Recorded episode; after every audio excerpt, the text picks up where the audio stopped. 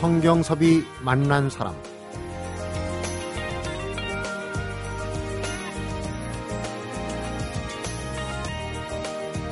복잡한 세상에 믿음직한 변호사 친구 한 명쯤 만들어두는 것도 든든한 버팀목이 되지 않을까 싶다.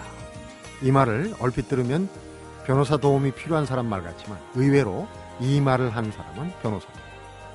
이 변호사가 또 이런 얘기를 했네요. 잘잘못을 따지기 전에 얼마나 마음고생이 많으십니까? 이렇게 먼저 마음을 알아주면 하나둘 못다한 이야기들이 풀어집니다. 정말 말만 들어도 억울함이 가시는 듯한데요. 성경섭이 만난 사람 오늘은 내 얘기를 들어줄 단 한 사람이 있다. 법정 에세이의 주인공이죠. 조우성 변호사를 만나봅니다.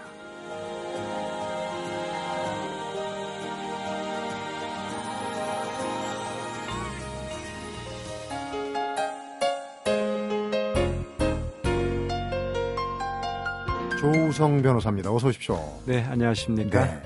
대바람에 이런 얘기해서 좀 미안한데 싸움은 말리고 흥정은 붙여라. 뒤에는 이제 상인들 얘기고 어떻습니까? 변호사들이 싸움을 말리는 직업이라고 생각을 하시는지. 어, 싸움이 있어야 변호사들이 먹고 살죠. 그건 그런데. 예.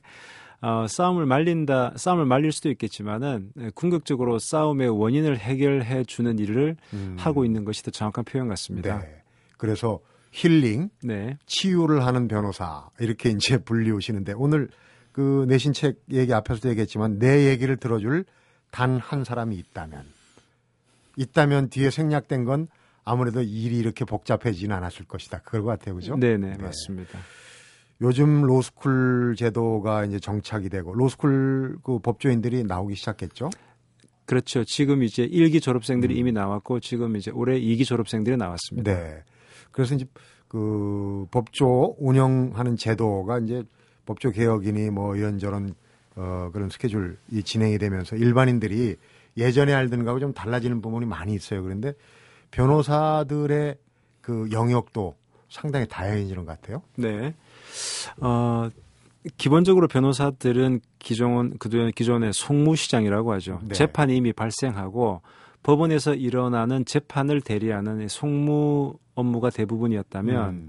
이제 변호사들이 많아지다 보니까 그 송무에 송무에서 다 소화가 안 됩니다. 네. 그래서 이런 지방자치단체나 관공서에 취직을 하기도 하고 네. 그다음에 각종 사회단체 NGO에도 취직을 하고 음. 그다음에 이런 송무가 아닌 자문 내지는 예방 법학, 음. 그러니까 어떤 사건을 미리 예방하는 그런 교육, 네. 다양한 쪽으로 진출을 하고 있는데 뭐 경력 법조인으로서 볼 때는 바람직한 방향 같습니다. 원래 법률적인 조력을 좀 우리 사회에서 많이 받을 수 있도록 네. 법조인 수를 좀 늘리자 네. 하는 그런 취지인데 사실 뭐 논란이 있는 부분이 있어요. 앞에 약간 격가지로 했는데 그렇다면 우리 조성 변호사님은 어떤 일?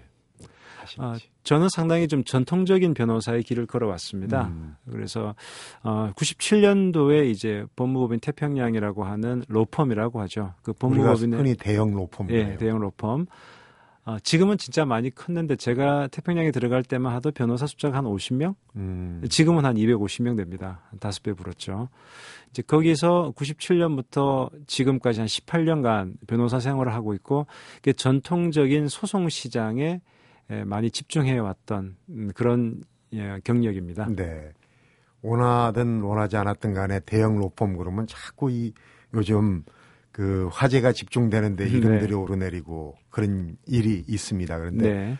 어 힐링 치유하면은 어 인권 변호사가 아닐까 이렇게 생각했는데 예. 의외란 말이에요. 근데 그게 꼭 그게 아닌 거죠.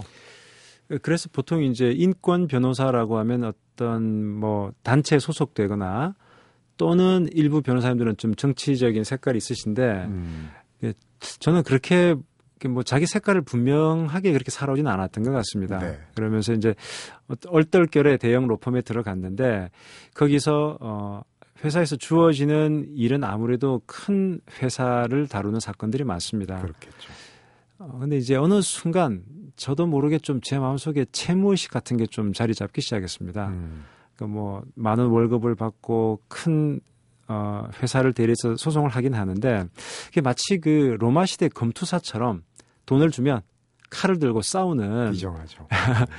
그런 검투사의 모습이라는 걸 좀 스스로 자꾸 보게 되고 오히려 제가 대기업 편을 들어서 중소기업과 법률 분쟁을 하다 보면 음. 중소기업들이 상당히 되게 취약하거든요. 승소는 하지만 제 마음속에 뭐 설명하기 힘든 좀 그런 감정이 있었는데 그러다 보니까 회사에서 주어지는 사건 이외에는 제가 좀 찾아서 음. 중소기업이나 개인들의 사건을 뭐 돈을 거의 받지 않고 실비만 받고 이렇게 많이 했었는데 네. 그 이번 이 책에 나온 내용들도 사실 대기업 책은 아, 대기업 사건은 거의 없습니다. 그렇겠죠. 아무래도. 예, 네. 대부분 제가 이제 그런 식으로 어, 자원봉사 내지는 좋은 마음으로 했던 사건들 위주로 구성을 하다 보니 어떤 분들은 이 책을 읽고 프로필에 나와 있는 대형 로펌과 이 사건 내용은 좀 안 맞다. 맞다. 그런 말씀도 하시곤 하셨습니다. 네. 네. 그러니까 이제 오늘 할 얘기는 지금 기업들을 상대로 한큰 네. 틀의 얘기죠. 뭐 상생관계, 가불관계 여기를 좀 떠나서 네. 예전에 그야말로 이제 우리가 이제 민초라고 네. 표현하는 그런 분들의 네. 관련된 얘기인데 어 법조인들이 막 조성 변호사 정도의 연초 되면 이제 법조인이 되는 과정, 지망 과정에 집안 어른들의 얘기 뭐 이런 게 좀 대충 껴 있지 않나 싶은데 어떻습니까 본인은? 네, 어, 제가 변호사가 된 것은 상당히 좀 우연이었습니다. 아, 저희 아버님이나 할아버님이 다 공직에 계셨기 때문에 뭐 네. 그렇게 높은 공직은 아니었고 시골에 공직에 계셨기 때문에 저는 당연히 우리 아들, 우리 손자는 검사가 돼야지 다 그렇게 생각하셨어요. 네. 그리고 저도 이제 사법시험을 합격하고 연수를 받을 때 아, 왠지 검사가 멋져 보이지 않습니까? 네. 뭔가 사회 정의를 구현하고 그래서 저도 당연히 검사가 될 거라고 생각하고 준비를 했었죠. 근데 저희들은 연수원 2년 차 때 이제 인턴 과정을 거칩니다. 음, 실무 교육을 하는 실무 교육이죠. 네. 법원에서도 한 6개월, 검찰에서도 4개월, 또 변호사 사무실에서 2개월 이렇게 하는데 그때가 93년이었습니다. 제가 93년도 5월 달에 이제 부산 지방 검찰청에 검사 인턴으로 제가 간 거죠. 네. 뭐 이제 앞으로 제가 일할 검찰의 그 맛을 미리 본다. 상당히 이제 꿈에 부풀었고 과연 내가 앞으로 가야 될 길이 뭔가 생각했는데 거기서 넉 달 동안 검사 인턴을 하면서 이제 진로가 바뀌었습니다. 이 길이 아니다. 이 길이 아닌 게벼 이렇게 돼버렸습니다. 네. 그 과정을 좀 설명드릴까요? 네, 음. 간단하게. 음, 이제 거기서 제가 하는 일은 어 사람들 수사를 하고 자백을 받고 조서를 쓰고 이런 건데 음. 조서를 받으면서 자꾸 그 사람 입장이 이해가 되는 거예요. 예컨대 뭐 소매치기 사건이다. 아, 나라도 이게 훔칠 수밖에 없겠다. 왜냐하면 그 어머니가 지금 병석에 누워 계시고 아르바이트를 하다가 이 밤에 오다가 술 취해서 쓰러져 있는 사람 지갑이 눈에 보이니까 괴물생심 네. 난 거. 또 어, 포장마차에서 고등학생이 담배 피고 막 행패를 부리니까 그 야단치다가 고등학생이 달려드니까 이 장교 출신의 음. 이 30대 중반의 그 어떤 과장이 한 대 친 거예요. 네. 그 아, 저라도 훔치고 싶은 마음이 들었겠다. 저라고 저라도 한 대 때리고 싶었겠다는 그런 마음이 들다 보니까 조서에 자꾸 그런 내용이 들어가게 되고 그 지도 검사님은 이런 건 필요가 없다. 그래서 제가 그 한 몇 개 사건을 겪으면서 음. 이 그 사람의 죄, 죄 부분만 따로 이렇게 빼서 이 판단할 수 있는 그런 제 동기들도 많았는데 저는 오히려 그 사람의 정상 참작 부분이 자꾸 생각이 되니까 네. 이게 적성이란 게 있나 보다. 음. 그래서 결국은 제가 좀 진로를 바꾸게 됐습니다. 네. 제가 아는 가까운 어떤 분은 감사실 발령해 놨는데 감사받으러 온 사람 얘기를 듣다 보니까 자꾸 이해가 되더라고요. 그래서 결국은 감사실에 오래 버티질 못한 사람이 있습니다. 저그 이해합니다, 그 마음. 근데 어, 조성 변호사의 필명이자 별명이 뚜벅이 변호사예요. 사연이 참 많을 것 같아요. 그러니까 뭐 차를 이용하지 않고 주로 걸어 다닌다는 뜻입니까? 뭐 다른 뜻이 있습니까? 예, 좀 사연이 있습니다. 제가 변호사 처음 시작하던 97년도에 저는 그 당시에 이제 이미 하이텔이라고 하는 그 어, 게시판에서 그런 그 오프라 아 저기 온 온라인 어, 그룹을 제가 운영을 하고 있었습니다. 네. 그러니까 뭐 사법 시험이나 행정고시를 준비하는 후배들한테 제가 좀 자료도 나누어 주고 그랬을 때 제가 칼럼을 썼는데 뭐 조우성 변호사는 너무 밋밋하니까 음. 제가 그때 차가 없었으니까 이제 뚜벅이 변호사의 하루 이래서 네. 제가 칼럼을 올렸었는데 뒤에 차를 구입하고도 이 뚜벅이란 말이 어떤 것을 지향하는 지향점을 향해서 뚜벅뚜벅 걸어간다라는 음. 그 느낌이 참 좋아서 네. 그 뒤로 계속 저는 뚜벅이 변호사라는 필명을 쓰고 있습니다. 네. 정말 뭔가 독특한 개성이 강한 변호사 같은데 숨겨진 이야기도 참 많을 것 같습니다. 이야기의 문고리를 잠시 후에 활짝 열어보겠습니다. 성경섭이 만난 사람 오늘은 조우성 변호사를 만나보고 있습니다.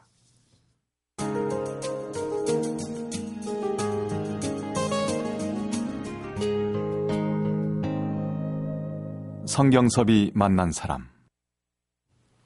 그 이야기들이 이제 법정 드라마예요. 사실 법정 드라마는 우리가 뭐 영화 드라마에서 참 반전도 많고 네. 검사하고 소송 어, 변호사하고 이제 그 논리 싸움, 증거 싸움 이런 참 재밌게 보긴 하지만 얼마나 피를 말릴까 하는 생각이 들었는데 우선 우리가 소송이 굉장히 많아요. 네. 소송 공화국이란 얘기가 나올 정도로 네. 통계를 제시했던데 네. 그 연관자를 연인으로 치면 뭐 2,400만 정도가 될 거라고. 네, 일본에. 네, 그렇습니다. 어떻게 그렇게 많이 나옵니까?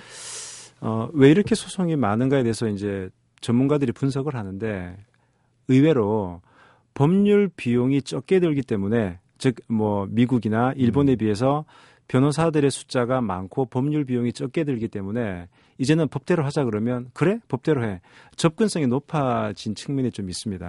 측면. 미국이 변호사가 많다고는 하지만 비용이 상당히 센 편이거든요. 일본도 그렇습니다. 근데 우리나라는 이제 변호사 숫자가 많아지다 보니까 아, 이런 변호사에 대한 접근성이 옛날보다 훨씬 좋아졌고 음. 두 번째는 아무래도 이제 국민들의 그 법의식, 권리의식이 높아지다 보니까 예전에는 참고 있던 것을 이제 다 법적으로 이제 처리하겠다는 그런 생각이 많아지다 보니 네. 우리나라의 1인당 이 소송 건수는 미국이나 일본보다 훨씬 높은 편입니다. 음.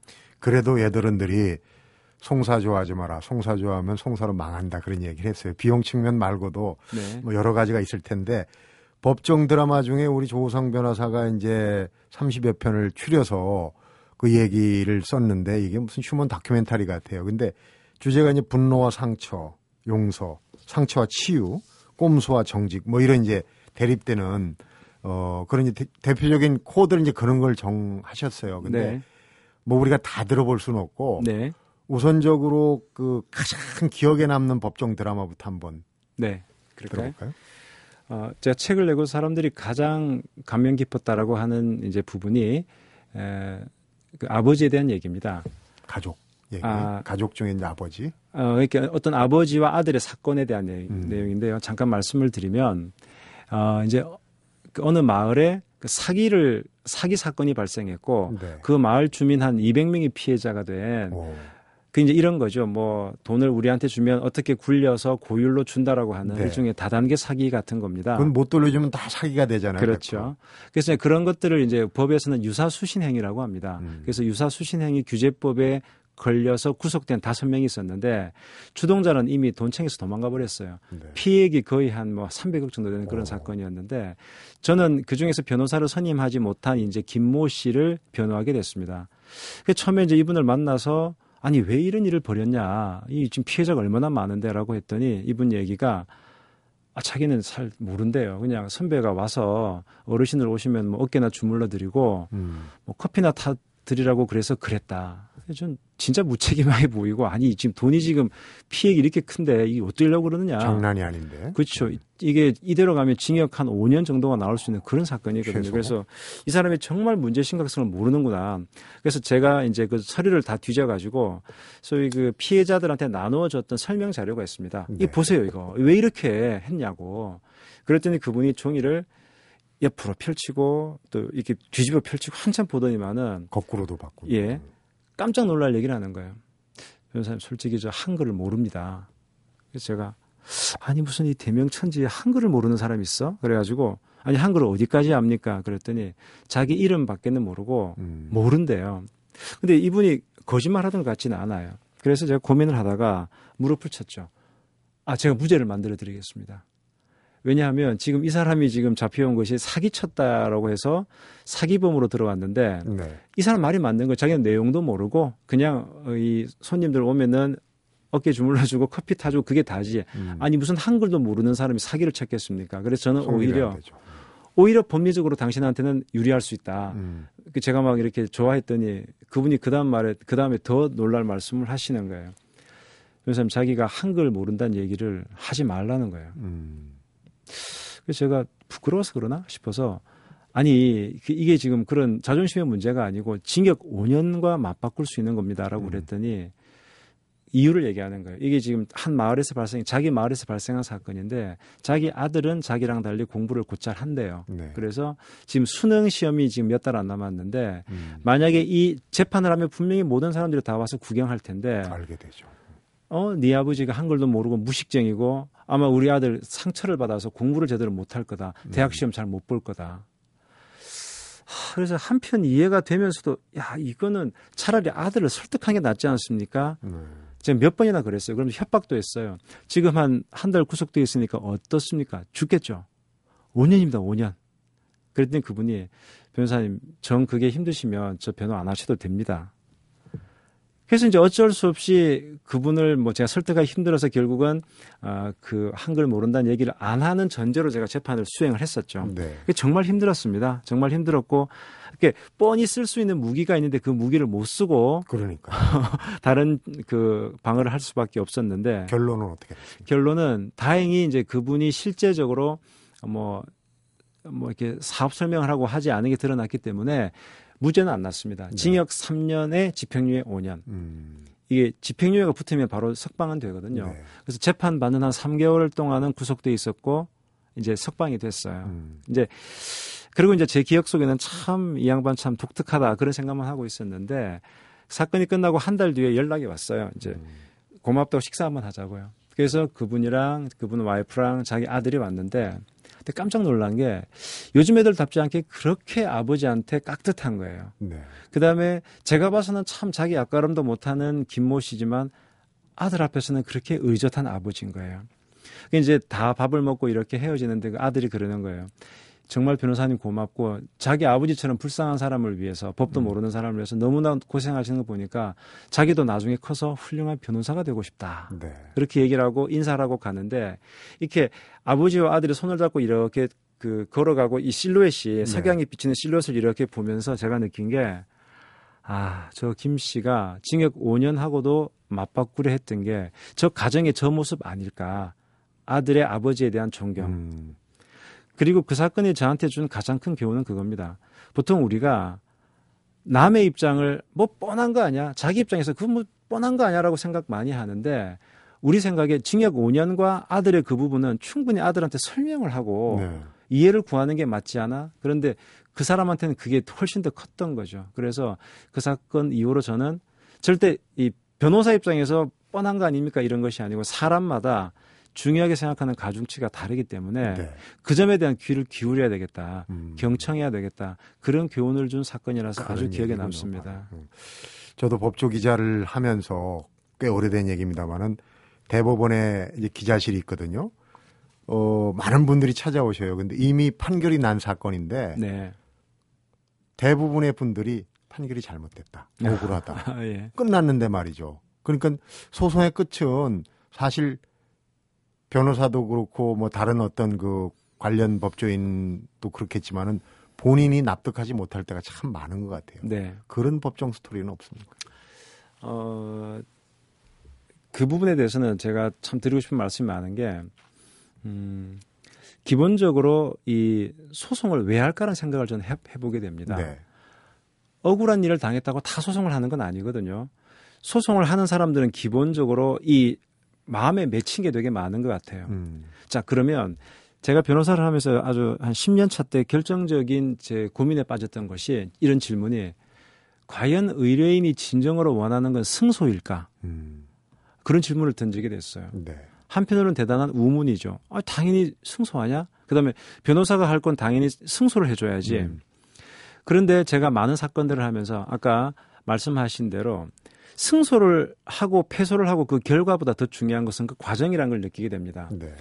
내가 충분히 그 과정에서 내 입장을 얘기를 하고 대변을 했음에도 불구하고 졌을 때는 또 음. 내가 왜 졌는지를 알게 되면 즉, 아, 내가 사업을 한답시고, 어?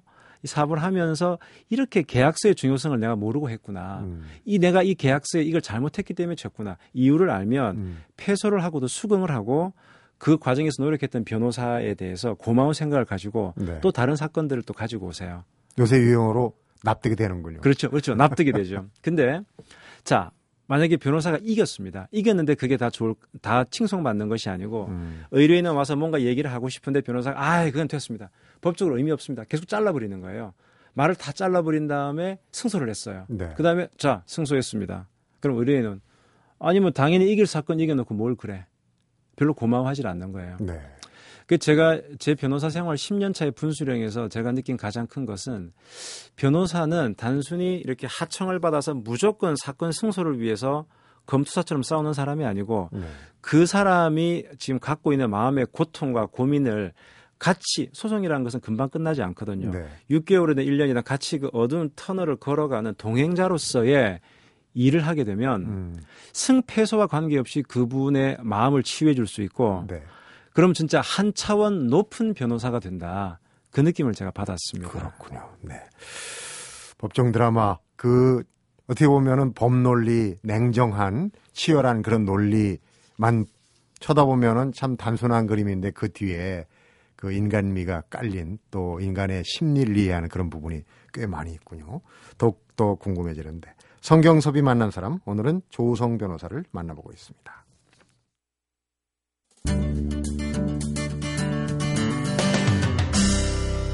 성경섭이 만난 사람. 변호사들 만나면 이런 얘기 꼭 물어보고 싶어요. 우리가 뭐 영화에도 나오고 뭐 명대사들인데 죄는 미워하되 사람은 미워하지 마라. 법정에서 보면은 그 말이 맞다고 생각하십니까? 예. 저는 어느 순간 깨달은 것이 진짜 100% 순수한 악의는 없다는 음. 그런 생각을 하게 됩니다. 상황이라는 것을 빼놓고는 알 수가 없, 어, 판단할 수가 없다는 거죠. 만약 우리가 영화를 보러 들어갔는데 영화 중간에 우리가 늦게 들어가서 네. 9시에 시작한 영화를 9시 반에 봤어요. 그런데 그 9시 반에 딱 들어가서 영화를 보니까 영화 중간에 주인공이 막 총질을 하고 막 음. 화를 내고 그러면 저, 왜, 왜, 왜 저럴까? 미쳤나? 예, 미쳤나 진짜. 그런데 처음부터 영화를 보면 그 이해가 되지 않습니까? 그러니까 사실 저는 이 변호사 생활을 하면서 자꾸 이제 그 스토리를 다 들어보고 싶어요. 음. 왜냐하면 저한테 의뢰인이 와서 아, 저 상대방 나쁘다고 막 욕을 하면서 이제 소송해 달라고 그래요. 네. 근데 이제 그 사람은 지금 현재 9시 30분 영화 장면 먼저 얘기를 하는 거거든요. 근데 사실 그 사람은 상대방과 같이 계약을 체결하고 동업을 음. 하고 처음에는 누구보다 친했던 관계란 얘기죠. 네. 그래서 그분한테 어떻든 처음부터 얘기를 다 해달라고 합니다. 그래서 저는 이제 그걸 흥부가 완창이라고 하는데 네. 지겹지만 그걸 들어보는 거예요. 흥부가 완창을 들어보면 이게 기승전결을 알게 되고 음. 그러면 이게 정말 진정한 악인이 없는 것 같아요. 그 상황에 빠졌을 때 과연 나라면 저 사람과 다르게 할 수 있을까? 자신이 없는 거예요. 네. 그러다 보니 그 제가 이제 종교인은 아니지만은 불경이나 뭐 이런 뭐 동양 철학 같은 데 좀 심취를 했고 제 책에도 음. 그런 구절이 많이 들어가는 것이 이 상황 속에서 사람이 어쩔 수 없는 그런 어떤 상황들, 그 다음에 그런 한계점들을 극복하기 위한 노력들이 참 필요하고 네. 마음 수양이 참 필요하구나. 그래서 정말 죄는 미워하되 사람은 미워하지 말란 얘기는 똑같은 사람이라 하더라도 상황이 처해짐에 따라서 분명히 여러 가지 다른 행태가 나올 수가 있기 때문에 네. 어, 전 정말 사람에 대해서는 그런 편견을 변호사를 할수록 더 갖지 않게 되는 것 같습니다. 네. 거기서 이제 이런 질문하면 또 약간 조성 변호사가 어떨지 모르겠는데 그래서 얘기를 들어봤어요. 네, 내 의뢰인이에요. 네, 근데 이 사람 솔직하지 못해. 예, 이 사람을 이기게 해주면 분명히 상대방이 피해를 보는 일이에요. 그런 경우는 없습니까? 그런 경우도 있습니다. 그런데 이제 어, 제가 제가 그나마 대형 로펌에 있으면 제가 좋은 점은 어, 사건 자체가 그렇게 적지는 않아요. 사건이 네. 많기 때문에 뭐랄까 사건에 대한 선택권이 좀 있다고 아, 할까요? 골라서. 예, 그래서 얘기를 듣는데 분명 우리 쪽이 100% 나쁘지는 않습니다. 뭔가 음. 서로 좀 이제 오버랩이 되는 부분이 있거든요. 그렇겠죠. 좋은 점과 나쁜 점이 그러면 제가 어느 순간 판단을 합니다. 아, 이 사건은 이 정도 선에서 내가 발을 빼야 되겠다. 왜냐하면 힘들거든요, 너무. 너무 힘들고 이제 그게 아, 이게 아닌데 싶은데 계속 뭔가 조언을 하게 되고 그 사람에 따라서 이렇게 사건이 휘말리게 되다 보면 네. 전체적인 마음의 이 그 평정을 이루기가 쉽지가 않습니다. 네. 그래서 제 나름대로 첫 번째 상담에서 그 갈림길을 정합니다. 이분은 이 첫 번 상담에서 그냥 도와주고 보낼 뿐. 안 그러면 이분은 정말 돈을 받지 않더라도 도와주고 싶은 분. 끝까지 갈 사람. 예, 끝까지 갈 사람 정합니다. 음. 그리고서 이제 경청을 한다 했는데 우리 조성 변호사의 또 다른 주특기 중에 하나가 이제 협상력에 관련된 그런 네. 책을 또 쓴 걸 봤어요. 근데 네. 어떻습니까? 한 그 청취자분들한테 그 서비스로 협상에 변호사는 아무래도 협상 아니겠습니까? 네. 내줄 건 내주고 받을 건 받는 예. 협상의 기술 같은 거가 혹시 음. 있을까요? 예. 음, 여러 가지가 있겠지만은 딱 한 가지만 우선 말씀을 드린다면 아리스토텔레스가 그 수사학이라는 책에서 협상을 잘하기 위해서는 세 가지가 필요하다. 네. 로고스가 필요하고 파토스가 필요하고 에토스가 필요하다. 음. 이 세 가지를 주장했는데 거기서 가장 중요한 건 에토스라고 얘기를 합니다. 로고스는 논리고 논리. 파토스는 상대방의 심리 상태. 똑같은 얘기를 해도 상대방이 기쁠 때나 슬플 때 다르게 받아들인다는 얘기죠. 그래서 음. 말을 할 때 상대방의 심리가 어떤지를 파악하는 게 중요하다는 게 파토스고 음. 에토스는 말을 하는 사람의 평상시에 그 사람의 신뢰도 그 사람의 매력도라는 거죠. 음. 그래서 평상시에 이 사람이 주위 사람들한테 좋게 했고 좋은 이미지가 있으면 에토스가 좋으면 굳이 내가 논리력이 떨어져도 그냥 도와줘. 한마디면 된다는 거죠. 어허. 뭐 앞에 뒤에 논리야 이렇게 하면 내가 좋지 그런 말이 필요 없다는 겁니다. 그래서 아리스토텔레스는 누군가 설득하기 위해서는 에파로 순서로 가라. 음. 우선 에토스 평상시에 내가 주위 사람들에게 좋은 이미지를 주고 에토스 그다음에 내가 뭔가 얘기할 때 그 사람의 지금 심리 상태인지가 어떤지를 파악한 다음에 파토스 음. 그다음에 논리적으로 로고스를 해야 설득이 되지 에토스 파토스 없이 그냥 열심히 논리적으로 설명해 봐야 안 된다는 거죠. 공허한 거죠. 공허한. 네. 그래서 저는 어, 제 책에도 보면 적선지가의 필요 여경이라는 그 주역의 한 구절이 나오는데요. 유명한 말이죠. 예. 네. 그러니까 동양 철학에서는 적선 선을 쌓는다. 마치 마일리지를 쌓는다는 그런 표현을 하지 않습니까? 음. 그래서 마일리지를 쌓듯이 선을 많이 쌓은 집안에는 필요 여경이라 남는 경사가 있다. 음. 그래서 저희네 뭐 우리 어른들이 야 네가 남한테 좋은 일을 하면 니대 좋은 일을 못 받아도 네 자식 대 좋은 일을 받는다 그런 얘기를 하는데 결국 사람이 에토스를 갖는 방법은 제가 볼 땐 적성 같아요. 네. 내 나보다 힘든 사람 주위 사람들에게 내가 할 수 있는 범위 내에서 선을 베푸는 거. 그러면 그 사람은 진짜 논리력이 부족하고 음. 그다음에 눈치가 좀 없다 하더라도 항상 그 사람은 뛰어난 협상가가 되지 않을까. 왜냐하면 사람들은 그 사람을 좋아하니까. 네. 그래서 제가 협상력을 처음에 공부할 때는 미국의 하버드 협상론 가지고 대단히 논리적인 공부부터 시작했는데 돌아 돌아 돌아 결론에 이른 것은 착하게 살고 주위 사람들에게 선을 베풀며 사는 것. 음. 그게 가장 뛰어난 협상력이다. 네. 그게 제가 요즘 막 전파하고 있는 어, 메시지 중에 하나입니다. 그러니까요. 법정에서 검사와 변호사와 판사가 그 세 바퀴가 이제 서로 치열하게 논리와 증거 싸움을 하는데 결국 거기서도 그런 게 어, 중요하게 결론을 내는 그 어떤 중요한 요소가 아마 그런 요소가 아닐까 생각이 들어요. 그게 보면은 검사도 사람이고 판사도 사람이고 그러니까 실제 정말 논리적으로 가는 것에서 해결이 안 되는 부분이 있습니다. 네. 그때는 정말 마음을 움직여야 돼요. 그러니까 변론을 하면서 결정적인 한마디에 판사가 마음이 확 움직이는 음. 그런 부분이 있습니다. 그것은 논리가 아니고 감정적인 부분이거든요. 그래서 저도 계속 이제 연차가 쌓이면서 특히 최후 변론 같은 걸 준비할 때 어떤 하나의 키워드로 이 사람의 억울함을 제대로 한번 표현할 것인가 음. 그런 고민들을 많이 합니다. 네.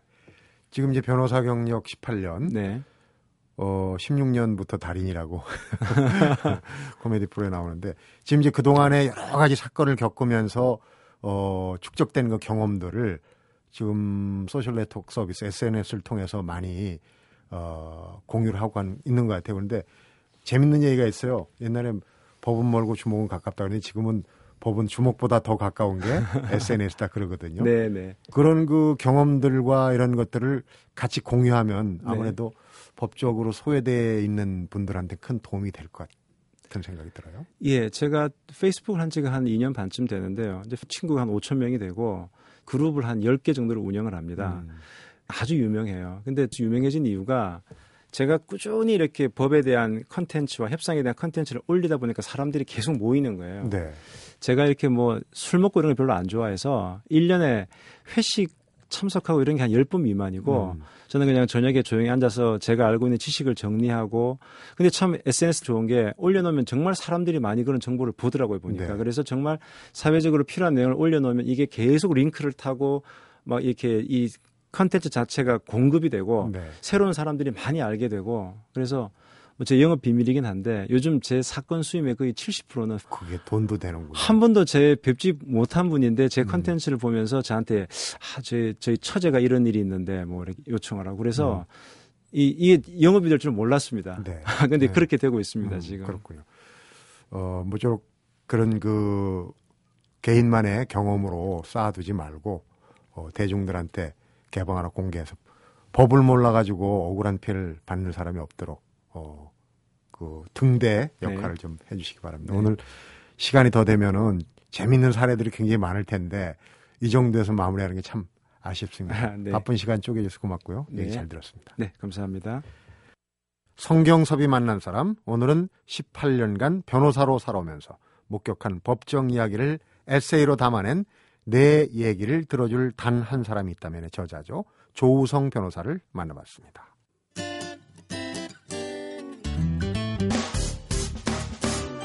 기쁠 때면 내게 행복을 주는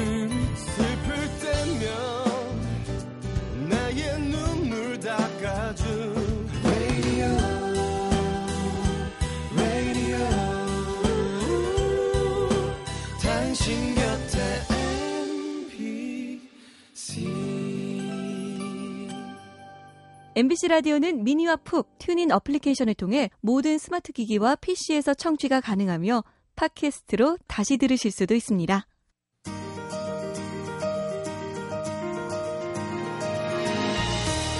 사람들이 마음의 상처를 입었을 때 자신의 이야기에 진심으로 귀를 기울이고 공감해주는 사람을 만납니다. 스스로 상처를 극복하는 용기를 낼 수 있다. 이게 바로 조성 변호사가 18년간 많은 사람들을 변호해 오면서 얻은 깨달음이었다고 합니다. 두 단어로 요약한다면 바로 경청과 공감이 되겠죠. 성경섭이 만난 사람 오늘은 여기서 인사드립니다.